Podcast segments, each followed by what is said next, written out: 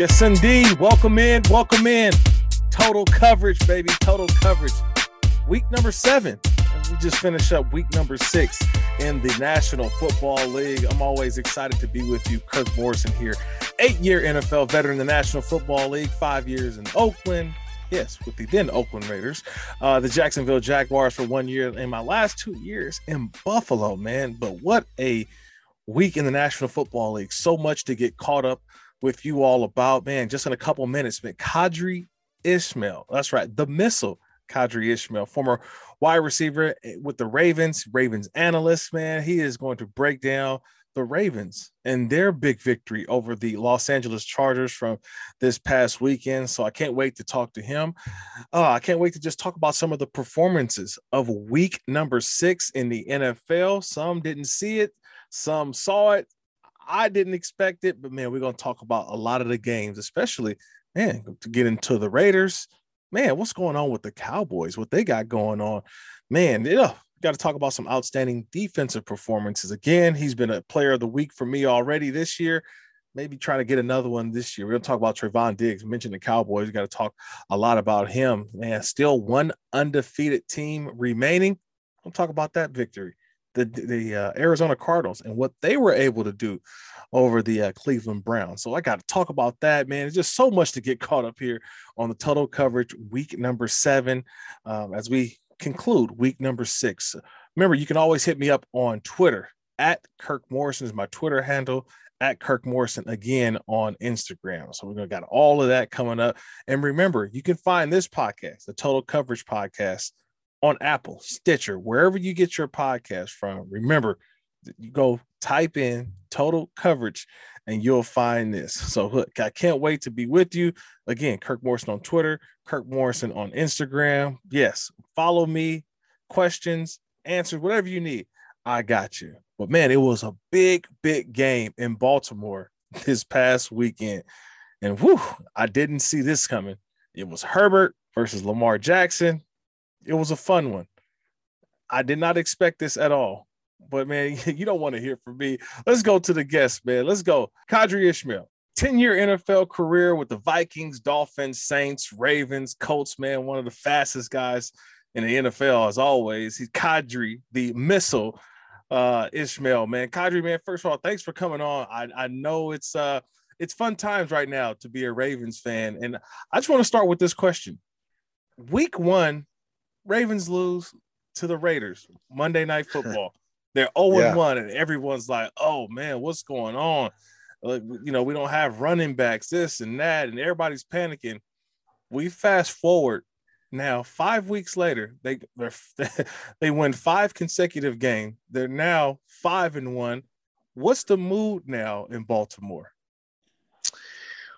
Well, I think after, as you said, the the first opening uh, day game with the uh, Las Vegas Raiders, um, you would have thought it was Armageddon and the world was going to end. Um, you know, I, I think it was a case where uh, going into the year, you you had everything set, and what I mean by that is you had the running game, right. which is your staple, which you hang your hat on. You had J.K. Dobbins, you had Gus Edwards, you had you know, Ronnie Stanley on track to come back and, and play and play well. Right.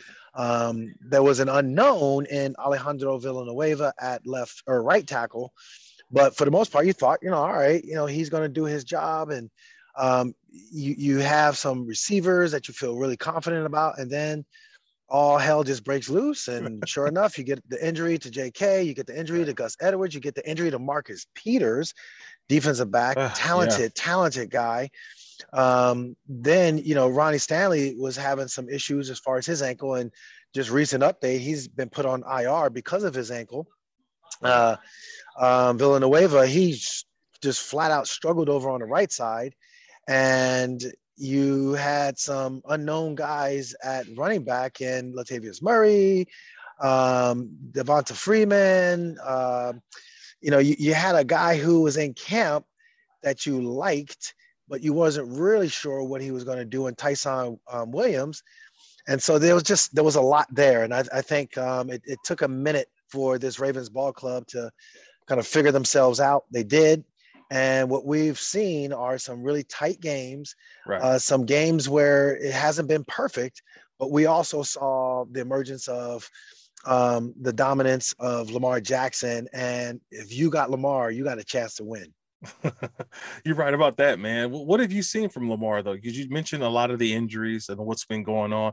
But I think for a lot of people, it's the way that he's been able to throw the football, right? This year, he's nine touchdowns versus five interceptions, which, you know, some of them him just being a football player, but he's thrown for over 1,600 yards. It's been his completion percentage, too. His completion percentage, he's completing the ball at 67.5%. Yeah. What have you seen from him? Uh, not just from this athletic ability, which we already know, but him in the pocket. I think he's proven a lot of people that he can throw from the well. So here, here's the one thing about Lamar. Every year he's progressed. Every year he's Yeah. improved. Yes. Uh, but I think the the the mantra of oh he isn't uh, anything but a glorified running back just remains, and I'm like looking around like okay, well, you know what what gives you that that evidence to say so? And I think part of it is just there's you know some level of I guess jealousy or whatever it might be, but again, last year, you know, doing what he needed to do, getting his team into the playoffs yet again, winning on the road in the playoffs. Um, I think he's just going out there and proving himself, you know, year in and year out. When you hear him speak, it's it's not, you know, trying to get caught up in all the hype. It's it's hey, um, what do we need to do? We need to win, and that's all I care about is just winning. And and he's done that. He's the most wins out of any quarterback under the age of 25 uh, in NFL history, breaking Dan Marino's record. You know, he's done it um, with a variety of ways. And yes, we talk about running the ball with Greg Roman, but you know, this is a, a- an offense that that continually pushes the envelope of being a dominant run team, but also now having strong balance within the passing attack. Um, what it was it? Keith Williams, Tee Martin, they both come in.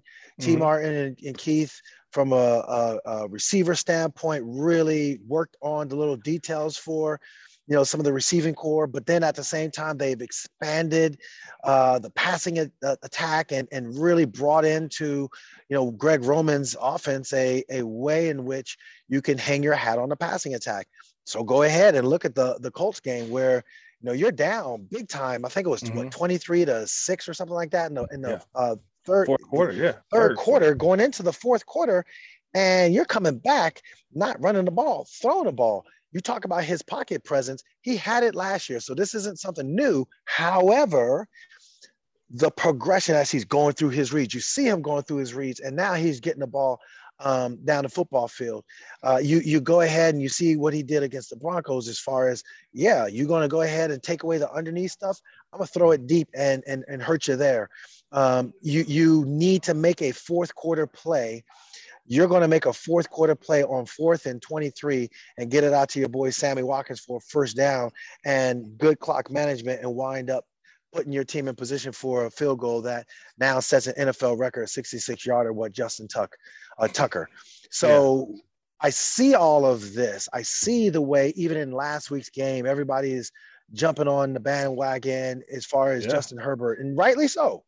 Correct. But this is a dude that you know just goes out there and wins and and, and doesn't try to get caught up in hype. His numbers weren't like, oh my God, but they didn't have to be. It was it was poise. It was uh, the intangibles that that the stats don't show that he went into the game and and just played a, a, a, phen- a phenomenal game. And that's something that I look at as far as what we're seeing with uh, Lamar Jackson. Yeah, I I think the bigger thing was to your point. Look, it was the matchup of week six. I thought everybody wanted to see, right? Oh, here come the Ravens. They're at home, but oh, these Chargers, man, everybody has fallen in love with the Chargers, and we'll see what they look like going on the road to Baltimore. It wasn't a game, Qadry. It wasn't a game. It was look a blowout, thirty-four to six. Look, a lot of credit Yeah. has to go to that Baltimore defense. They, I, I know we talk about the offense a lot, and but Lamar and you mentioned some of the skill position players. But what about Wink Martindale's defense that allowed 26 yards rushing? They held Justin Herbert under 200 yards. And oh, by the way, 0 for 2 on fourth down by Brandon Staley's football team, which you know they've been going for it on fourth down. What did you see from that Ravens defense? Yeah, so I think with uh, Brandon Staley and, and the way they run their offense, I mean, it's it's it's it's a Justin Herbert, you know, centric. It's it's right. hey, we we got talent around him. We're gonna get the ball out to our guys. They're gonna make plays. We got you know a, a good, strong, complementary run game, uh, passing as far as the screen, as far as the little checkdowns, all that. And if you looked at the the the Colts tape, you, you're saying to yourself, mother of pearl, this is going to be a long day for the Ravens defense. Right. Um, and to be honest with you, the Ravens defense has been poor tackling, missed assignments. Um, they've not been opportunistic when it's coming to, you know, uh, sacking the quarterback slash, um, you know, creating opportunities to uh, get turnovers. And yes, has Odafe Oweh been, you know, all as advertised as a rookie? Absolutely. Mm-hmm. Uh, have we seen some good, strong, solid play up front? We have. With that middle line backing corps, it's just been just okay. And I think this past week's game, Wink Martindale, to his credit, if it ain't broke, don't fix it. But if it's not to your expectation, you need to tweak it. And he did. And, you know, he, he took Patrick Queen out, put in um, Josh Bynes. They had these different packages where you know guys would go in and out of the game and and i think it settled everybody down guys were knowing their assignments better you saw that there was more of a, a, a rallying to the ball there was uh, it looked like the ravens defense that for decades we've been accustomed to seeing so I, I, look at it as like, you know what? I, I know that uh, it's always going to be, you know, something week to week. There's always going to be a challenge. But I think for this defense, they stepped up to the challenge. And as you said, 26 yards rushing um, to, to get into Justin Herbert's mind as far as, you know, picking the ball off, sacking him. I think he had like three sacks on the days, whatever. Um, it was a complete of a game defensively that I've seen in, in, in quite a while. And, and I think this rotation at the linebacker spot might be the, the answer to what they've been uh, trying to deal with just a couple more minutes with the uh, member of the Ravens Super Bowl 35 winning football team and the host of the Purple pregame on WJZ Channel 13 Baltimore, the CBS affiliate. You know, um, I was a big Bell Biv DeVoe fan, Qadry. I don't know about yourself, right? yeah. Uh, I, I bring that up because I feel like I have to be a big fan of BMF now, and BMF being Le'Veon Bell, Latavius Murray, and Devonta Freeman, right? Bell, Murray, and Freeman. You just don't go out and find three running backs of this caliber, country that just come in and have really look. If you would have told me before that J.K. Dobbins, Gus Edwards, and Justice Hill, like you mentioned earlier, won't be on this team, but you bring in three quality guys that have played in some big time games, Super Bowl type performance uh, players and now they're a part of your team. Like just in their production, all of them had a touchdown last week. I feel like this is an embarrassment of riches for this Ravens football team. How they have been able to play so well, but they they fill a role. How how is that? How so? Yeah, you know, I, I think Eric DeCosta and and and a lot of this credit goes to Ozzie when Ozzie was the general manager as well but um, there's no ego in the building when it comes to Eric and John Harbaugh. There's no, um, yeah, he's in charge of personnel, but he's smartly and, and wisely aware that, well, John, what do you, what are your thoughts? What are you seeing? How can we make this this you know relationship work when it comes to acquiring players. So when injuries do happen you're not pressing the panic button. And yeah those are three quality quality name guys that mother of pearl back in the day. I mean right. and Qadry, the last one before i get you out of here is that we knew that before the kind of training camp was over we had heard from lamar that hey we're not going to talk extension during the season. That's just going to be done with. I'm going to focus on football. But i feel like the way that he's playing, I don't know if the Ravens have enough to pay Lamar Jackson because he's proving one of the reasons why you pay a quarterback the way that you do with all that's been going on. We just talked about with this organization in terms of the injuries and guys in new places. Yet the one constant is that guy, Lamar Jackson, because you know what you're going to get week in and week out. Will the Ravens have enough money to pay him, Qadry? Honestly, Kirk, when you look at the way in which the league is is is constituted when it comes to contracts. Right. You look at the guys that oh they oh if I'm from an agent negotiating standpoint, oh he got that, oh he got that, oh he got that. Okay, well now that we have the parameters set, yes, and so the parameters was set, and it, it's a high number, and you could say, you know, Patrick Mahomes is a quarter billionaire and all that and and and all the guarantees, but that's a starting point right there in my mind for Lamar. And you know, we again we talk about all the different games that that you know he's put this team on his back and won this year currently that's leverage. He is continually building leverage for himself. And so it'll be interesting to see how it turns out uh, when it comes down to, yeah, like they're going to have to, you know, back up the Brinks truck and and hmm. pay the man. Um, I think he, I, I would, I would, if I was Eric DeCosta, I would try to get a deal done um, because the more he wins, the harder it's going to be, um, and and he's going to just have more and more leverage. More and more leverage, man. It's great to be Lamar Jackson. Great to be Lamar Jackson. Hey, Qadry, man, I appreciate the time. I know you're a busy guy, but look, I look forward to hearing all your news and notes and catching you on the host of the Purple Pregame on WJZ Channel 13 Baltimore, and follow you on Twitter. He's a great follow everywhere. Uh, anyway, just follow him, everybody at I am Qadry Ismail, Q A D R Y I S M A I L, man. Great to catch up with you, Qadry. Appreciate you, brother. Thanks for having me on. Hi, everyone. I'm Hall of Fame sportscaster Lesley Visser, and I've got a new podcast, In Conversation, where I'll draw from 45 years of covering the Final Four, the NBA Finals, Wimbledon, the World Series, the Super Bowl, the Olympics. CBS even sent me to the fall of the Berlin Wall.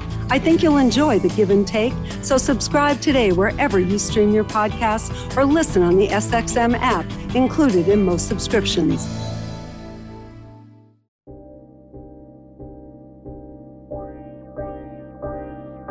When it comes to the Raiders this week, week number six, going into Denver, a lot of people thought that this was a game in which the Raiders may not be able to win. So much going on. Obviously, their head coach and the organization, Jon Gruden, they decide to part ways.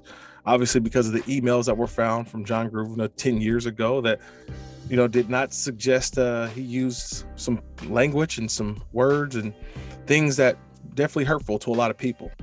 And with so much going on with the Raiders that last week, would they be able to get up for a football game against a division opponent, the Denver Broncos? And you think about two similar teams that both started off 3 and 0. Denver Raiders both 3 and 0. But it lost back-to-back weeks, right? The Raiders lost lose back-to-back games and ones in which they just didn't look good, right? And then you think about the the, uh, the Broncos, they lose back-to-back games and they sit at 3 and 2. So this was a pivotal game because one team was going to walk away 3 and 3 and the other was going to feel a lot better with themselves at 4 and 2 the Raiders knocked off the Broncos on Sunday 34 24. And I don't even know if it was that close. It really seemed like the Raiders and Rich Bisaccia, their interim head coach, really got these guys ready to play. I was impressed at how the Raiders were able to not only overcome the adversity of the week, but the way that they controlled this football game. Rich Bisaccia, to me, I mean, look, his first win as a head coach, he's been a long time coordinator in the NFL. But I was wondering where would they get the where would they get the juice from? Who was going to bring these guys together? It, it, it, was incidents in which that involved Gruden that really kind of can tear a team apart because guys start worrying about themselves and not about the team. But Bisaccia was able to get these guys going, and they were led by the defense. I mean, this Raiders defense, look, forced four turnovers, registered five sacks. Maxx Crosby had three sacks about himself. It was constant pressure on Teddy Bridgewater over and over and over again. Like I'm watching the game and I'm sitting here trying to figure out can Teddy Bridgewater even get the ball down the field? It just it wouldn't happen. Teddy Bridgewater threw three interceptions, three, three interceptions. The Raiders made this offense one dimensional for the Broncos one dimensional. Now, look, they rushed for over 100 yards. I get it. Yeah, both guys, Melvin Gordon and Javonte Williams, both had 50 yards and 53 yards, respectively. They rushed for over 100 yards, but ultimately it was the Raiders' domination. It really was. It was the domination that I saw throughout of turning the football over. I mentioned the three interceptions, but it was really more so about this Raiders pass rush. There was always someone in the face of Teddy Bridgewater, which really knocked them off. Look, there was no Jerry Jeudy out there. There was no KJ Hamler. So they had to rely on the tight ends and Courtland Sutton. But the Raiders did a great job of not only taking those guys out of the game, but not allowing the big play. They didn't allow a, a deep pass over their head. Everything was kept in front of them. And you got to think of a, just a tremendous job by Jonathan Abram, who had one of his better games. Look, Trayvon Moore, he had one as well. And uh, uh, Facyson, the uh, other defensive back, he also had one. I mean, the Raiders were staying on top and they were tackling, which was huge. And when you think about the offensive side, now look, who was look? Greg Olson was going to call plays. Their former, uh, now like the quarterback coach. Now he's turning the offensive coordinator. I don't know what was said. I don't know what the belief was, but I can tell you this Raiders offense looked different. Derek Carr was 18 of 27, 341, two touchdowns. But for some, they got guys involved guys who'd never touched the football a lot when Gruden was calling plays. I mean, the Raiders, and I've been waiting for this because I've heard all through training camp, uh, all through training camp, just about certain guys and how good they were going to be. And I'll tell you this Henry Ruggs, three catches, 97 yards with a 48 yard bomb. Bryan Edwards, been waiting on him to explode. He had a 51 yard catch. Derek Carr had six passes of 20 yards or more in this game right? Darren Waller had a 33 yard gap grab. Kenyan Drake, he had a 31 yard. Hunter Renfrow for 25. Josh Jacobs had a big 29 yard game. The Raiders were pressing the ball down the field. This was this was something I, I've been waiting for this offense to look like this. Now, I'm not going to put it all on Gruden and say, hey, Gruden wasn't calling the right plays. But I tell you, it sure looked different with Greg Olson calling the plays and how explosive this Raiders offense was. They didn't win a time of possession. Denver did 35 to 25. But it was because I thought the Raiders being able to be so explosive that they had not shown that all season long. That's why they were able to. Can they sustain this? They'll take on the Eagles this week, week number seven. Can they keep up this same offensive style against the Eagles, getting the ball down the field. Derek Carr looked like a totally different quarterback, didn't turn the ball over as well. This was just an outstanding performance as a team. We already talked about dealing with what they had to deal with. That's why they won this football game. But for me, as a former Raider, can they sustain this? Can you do it again? That's what I want to see. So a big matchup for them against the uh, Philadelphia Eagles this week. Can they bring that same chip they had on their shoulder last week? Now they come down to sea level. Eh, I know they played at elevation, but now they're back to sea level, back to Las Vegas. Want to see if they can repeat that performance against the Eagles.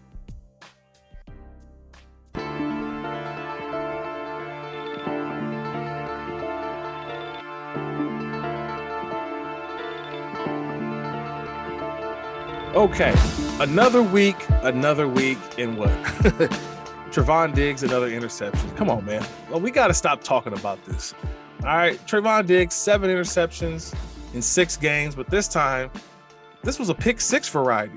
Trevon Diggs picked off Mac Jones for a touchdown late in the game versus the New England Patriots. And this has really been all about this new defense of the Dallas Cowboys. We can get into what the Cowboys were able to do because they dominated this game against the New England Patriots. Yeah, the score says 35 29. I get it. The score says, you know, this team played into overtime. I get it. The box score says, oh, the Patriots was right there. I get it. But if you really watch the game, I thought the Dallas Cowboys dominated this football game from beginning to end. This was outstanding watching them offensively. They have a rhythm now. They've got two backs in Pollard and Elliott. They've got a quarterback that's not getting enough credit for what he's been able to do. Dak Prescott threw for more yards than any quarterback has ever threw against a Bill Belichick team. He threw for 445, three touchdowns. Now he had the one interception. He had a fumble by the goal line. There were mistakes within the game that the Cowboys definitely say, "Hey, yeah, we lost. We could have lost this game." They had over 100 yards in penalties, 115, 12 penalties, 115 yards. But not only they know how to score when needed, they do that a lot. They got a reliable field goal kicker in Greg Zuerlein, who, when the game's on the line, he takes care of business. He knocked in a 49 yarder to tie the game at 29. And then Dak Prescott finds CeeDee Lamb for overtime for a big pickup that went that, that won the game. But it's really about the defense and Dan Quinn and what they've been able to do. Dan Quinn's come in and really changed the philosophy. And I don't know what's gotten into Trevon Diggs because he was on the team last year, but I, it seems like he's just bolted into as a star this year. He got this pick six off of his former Alabama teammate Mac Jones, I just mentioned on Sunday, with 227 remaining in the fourth quarter. Put that the Cowboys up. He has two pick sixes this season, right? Both coming off former two former Alabama teammates. Wait, one off of Jones, Mac Jones, one off of Jalen Hurts. But think about this. He was actually leading his brother, Stefon Diggs, wide receiver for the Buffalo Bills. Trevon had more touchdowns than his brother this year. Now his brother got one on Monday night, you know, Buffalo and taking on the Tennessee Titans. So now both brothers have two touchdowns. But that just goes to show you how well that he's playing, right? 23 tackles on the year, seven interceptions, 11 passes defensed. And look, he gave up a touchdown, a little double move to Kendrick Bourne. Wasn't really his fault. My guy, Damani Kazee, shout out San Diego State. Uh, the safety overplayed it, and that's how the big play happened.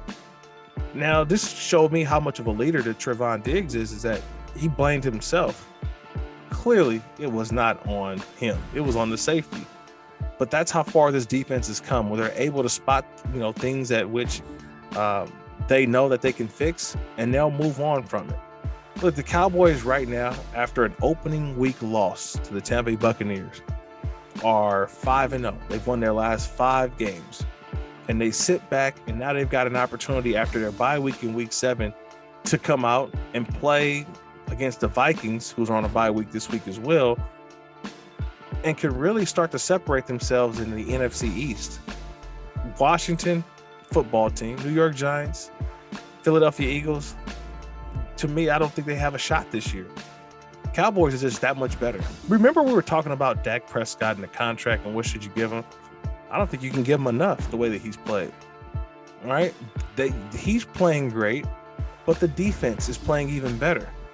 Right. This system by Dan Quinn is, you know, the taller corners to be aggressive at the line of scrimmage.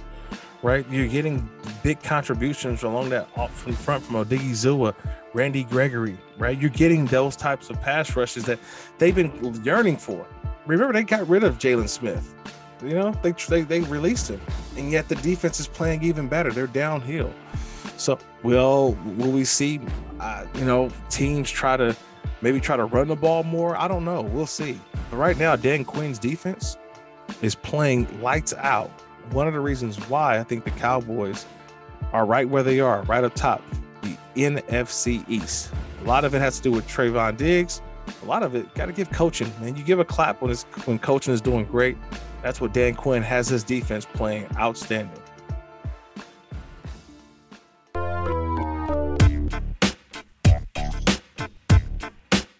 Look, this dude's the highest paid defensive player in the NFL for a reason. He knows when to make plays, he knows how to make plays, and the defense just looks different when he's on the field. TJ Watt has uh, just a dominant performance against the Seattle Seahawks. He made the game-winning play, right? He knocked the, you know, the, the Seahawks are trying to drive, they're trying to go and win the football game, right? And yet, TJ Watt has the awareness to knock the ball out of Geno Smith's hands, and it's recovered. And the Steelers go down, kick a field goal, they win the football game. Big time players make big time plays in big moments. That was TJ Watt on Sunday night versus Seahawks with seven tackles, two sacks, three tackles for loss, three passes defense, two QB hits, one forced fumble. Yeah, it was the strip sack, man.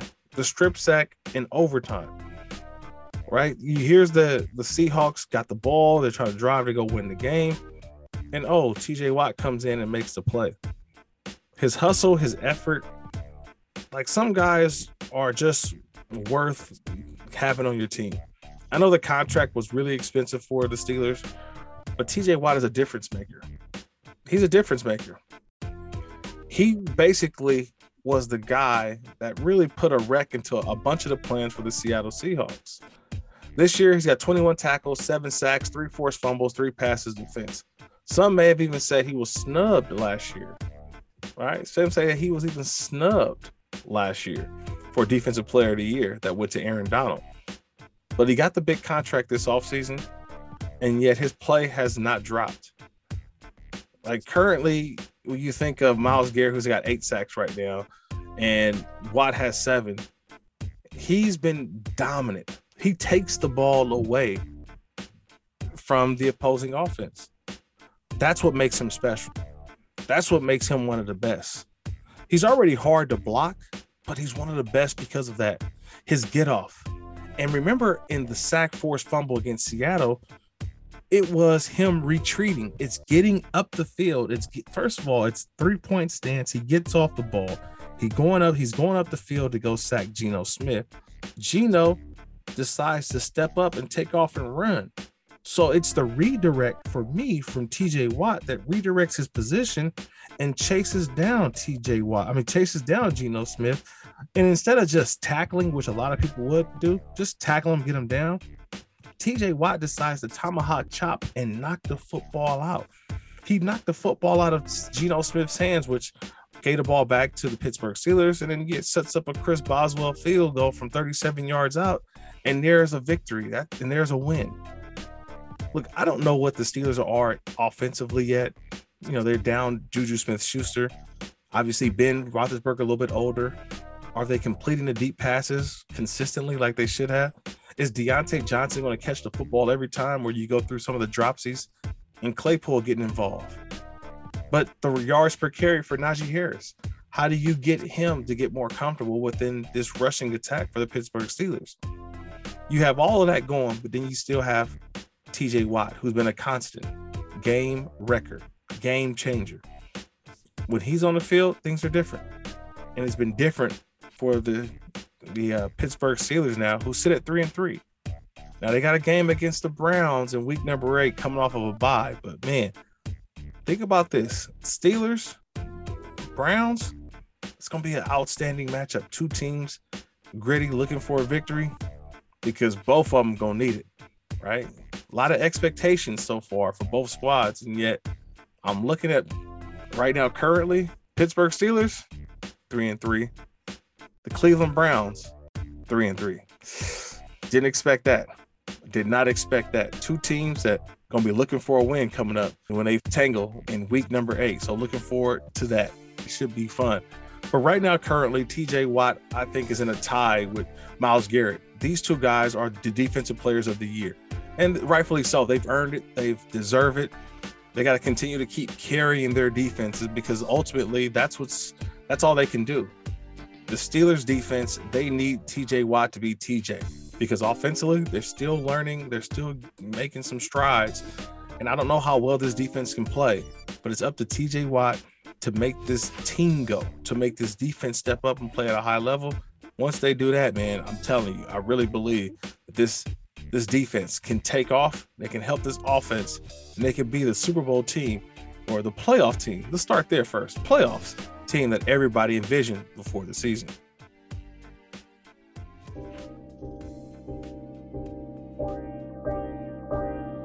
I wanted to hit on these two teams this week just because they're good teams. Arizona, good team, man. 6 and 0. And they had an impressive victory going into Cleveland especially with all of the COVID restrictions, Cliff Kingsbury not being able uh, to coach this week, and yet all the adversity, and they were able to go out there and play. Think about it, the Arizona Cardinals were without head coach Cliff Kingsbury and Chandler Jones. They both tested positive for COVID. And yet Kyler Murray in the offense was able to go out there and execute. Kyler Murray was 20, 20 of 30, 229, four touchdowns, zero interceptions AJ Green had a touchdown, five catches. Christian Kirk had five catches. DeAndre Hopkins had three. Rondale Moore had three. Chase Edmonds had three. He spread the football around. And it was a dominant performance over a really good Cleveland team that I just mentioned. And then, oh, by the way, they acquired Zach Ertz last week from the Philadelphia Eagles. And I know Maxx Williams, their tight end they had before, was banged up. He's out for the year. Now you add in Zach Ertz, who will fill a role that Maxx Williams once had. And now, you know, you look at this team and how unstoppable this offense can it be when you add in a Zach Ertz? I mean, this football team right now is standing at six and zero. Oh. They place the they play against the Texans in Week Seven. They could be seven and zero, oh. and then they got a Thursday game against the Green Bay Packers right after that. Whew, in Week number eight, Week number eight, Thursday night. I don't know if the Arizona Cardinals are getting enough publicity or enough burn, but they need to. They need to be leading team because they're a lot better than what I think people give them credit for. I know the Cowboys are always a great story. I know it's Steelers and you know Packers are all yes, those are all great stories. But what's going on in Arizona should be noted, should be mentioned, because Kyler Murray is not only throwing the ball better, but he's also not running it the same way that he once did he said, I'm not just a dual threat quarterback. I want to throw from the well. I want to buy some time and make some plays. And he's doing that. And their defense is doing that. That's why I think the Cardinals, man, are a team that's scary how well that they're playing to start the season. Now, on the flip side to that, week one, this team just got obliterated by the New Orleans Saints. And I'm scratching my head saying, that's not good. But man, you win five in a row and you win that the way that you did on Sunday in Chicago, man, the Green Bay Packers are back to being the Green Bay Packers, right? Five straight wins. And look, Aaron Rodgers, his typical self, 17 of 23, 195 yards and two touchdowns. Look to be engaged now. In the beginning of the season, looked to be, he had a lot going on. We know about the off season of one Aaron Rodgers. But for this week, man, he was back on. This team is back on. They're having fun. They're playing well. And I don't know how many defenses can stop them. I'm a big fan of that Chicago Bears defense. That Chicago Bears defense is not is not one to be played with, but yet Aaron Rodgers was able to go out there and take off and got the rushing touchdown and let the people in Chicago know that I still own you. Yeah, I still own you. pretty crazy, right? But yeah, this Packers team, man, for people who talked about, hey, the world is ending or what's going on with the NFL, count the Packers out. Hey, they had one bad game. They said relax, and they've won five in a row. And now they sit at five and one with an opportunity to go six and one as they play against the Washington football team this week. Aaron Rodgers is playing at such a high clip, such a moment of zen that I think that this is a team that right now is finally back in gear they know how to get back to the playoffs. I think do they have enough to know how to get to the Super Bowl? That's the biggest question. Can they do that? I believe so. So, but you got to find out what's that happy medium. What's that good? What's that energy that you need? What what's the the the give and take that you have to have during the season? I think Aaron Rodgers is figuring figuring that out after having been to the last two NFC Championship games I think that this Packers team is realizing, hey, we got to get through this season.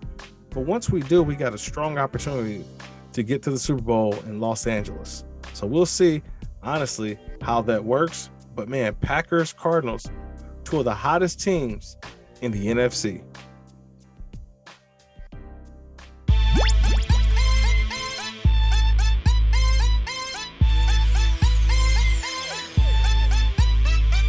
A couple of my uh, players of the week offensively, I got to go with a team that looks a little different this week, right? A little different. They returned a wide receiver. T.Y. Hilton returned for the Colts.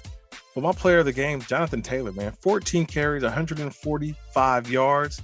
He had an 83 yard run. Just nobody can catch him. Now, I know they played against the Texans, but man, talk about a job well done. Two touchdowns rushing as well, man. Jonathan Taylor is my offensive player of the week, defensive player of the week. I talked about a little bit earlier. How could I go against him, man? The dude was just flat out balling. That's right. TJ Watt, seven tackles, two sacks, three TFLs, three passes defense, two QB hits, one forced fumble. Yeah, he's my defensive player of the week. Man, look, appreciate it, everybody. Appreciate it, man. Another edition of the Total Coverage Podcast. Thank you for coming on this ride for me. This has been always great. Again, at Kirk Morrison on Twitter, at Kirk Morrison on Instagram. So much. I would love to interact with you all. So make sure you hit me up, tweet me up, DM me, whatever you need to. We'll talk about what you want to hear and more as we get ready to wrap up this week six edition of the Total Coverage Podcast, where we now turn, turn, let's turn, let's go, let's turn, turn the page to week number seven in the National Football League. Always remember you can find this podcast and on Apple, on Stitcher, wherever you get your podcast. That's right. Wherever you find your podcast on Apple, Stitcher, yes, you can find the Total Coverage Podcast. So looking forward to week number seven, man. I will catch you all next week. Until then, good football, y'all.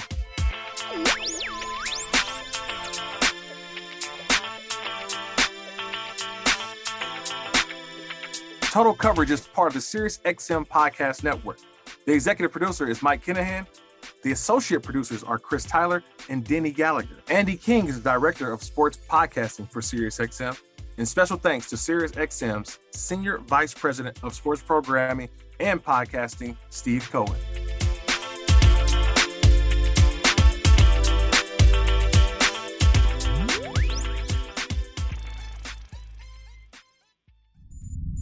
SiriusXM podcasts.